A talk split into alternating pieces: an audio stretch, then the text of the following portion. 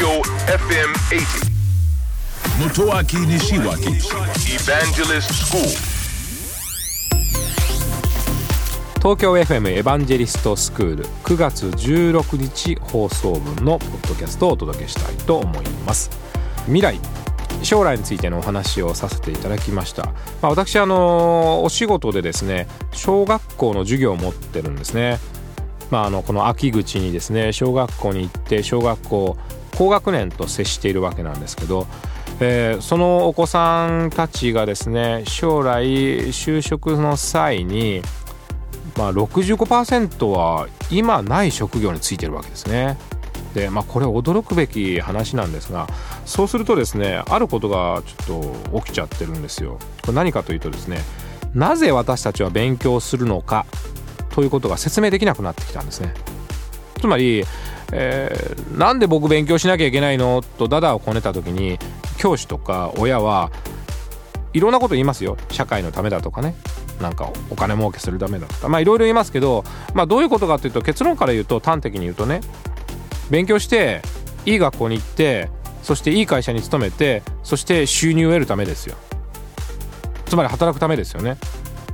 ところがその働き先の65%が今ないわけですよね。これから生まれる職業にまあつくわけですからじゃあ今やってる勉強って意味ないじゃんという生徒がちょっと現れ始めたんですね、まあ、そういう調査結果があるわけですから非常にこれはあのえ考えさせられるニュースだったんですね。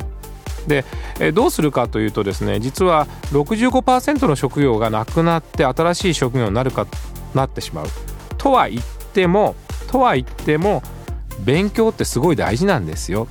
それは新しい職業であっても必ず知識として必要になるんですよということをやっぱ考えていかなきゃいけないわけなんですね。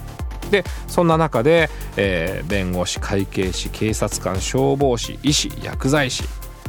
まあ、そういった職業はえずっとあるだろうというのも番組の中でご紹介しました私はその事業と呼ばれるお仕事だけではなくて番組の中でご紹介できてよかったなと思っているのが人生を楽しくするための職業ですねファッションデザイナーメイクアップアーティスト画家作家ミュージシャンダンサー歌手、えーまあ、こういった職業これで私たちの生活が豊かになって人生が楽しくなるということがやっぱりまだまだ人間の中には残されているわけですからここに私たちもお金を使いたいとすごく思ってるわけですね。えーまあ、それがいかにもあの人間らしい生き方ということだと思いますからこういう職業をもっともっと大事にしていきたいなというふうに感じました。東京 FM エヴァンジェリストスクールは毎週土曜日深夜12時30分から乃木坂46の若月由美さんと一緒にお届けをしております、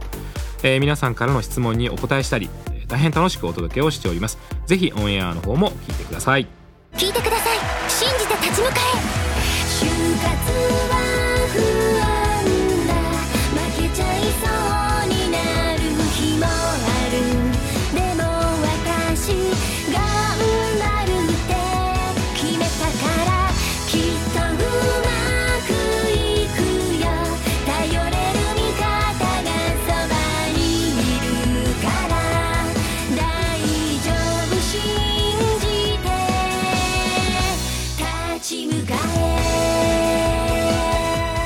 就活で使える情報はきっとあなたの自信になる。日本経済新聞電子版。